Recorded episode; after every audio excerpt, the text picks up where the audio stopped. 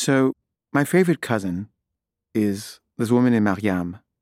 She's a few years older than me, and she's an artist. And when I would visit her as a kid in Iran, she had all these paintings that she, you know, had made on her wall, and I loved them. I remember this one painting of just the sunset. And I just thought, wow, that's so beautiful.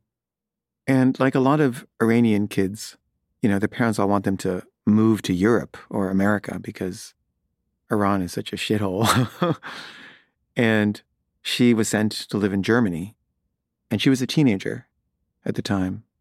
And she became really obsessed with um, the songs of Maldoror by Lautréamont, which I don't know if you've read it, but it's kind of an exercise in evil and sadism.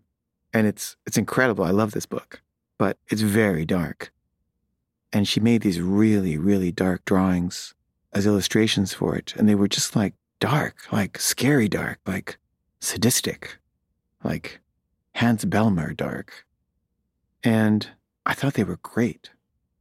And then her brother, Mehrdad, who I also really liked a lot, he fell in love with this German woman who was a born again Christian.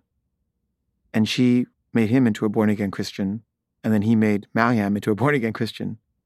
And then she was this born again Christian. And her art started being like Christiany. And instead of being dark, it was kind of light, but light almost to the point of being bland. And she became kind of annoyingly proselytizing all the time. Like, have you accepted Jesus into your heart, Kaveh? And it's just like, Mariam, come on. And she's still an artist, and she's an artist deep down.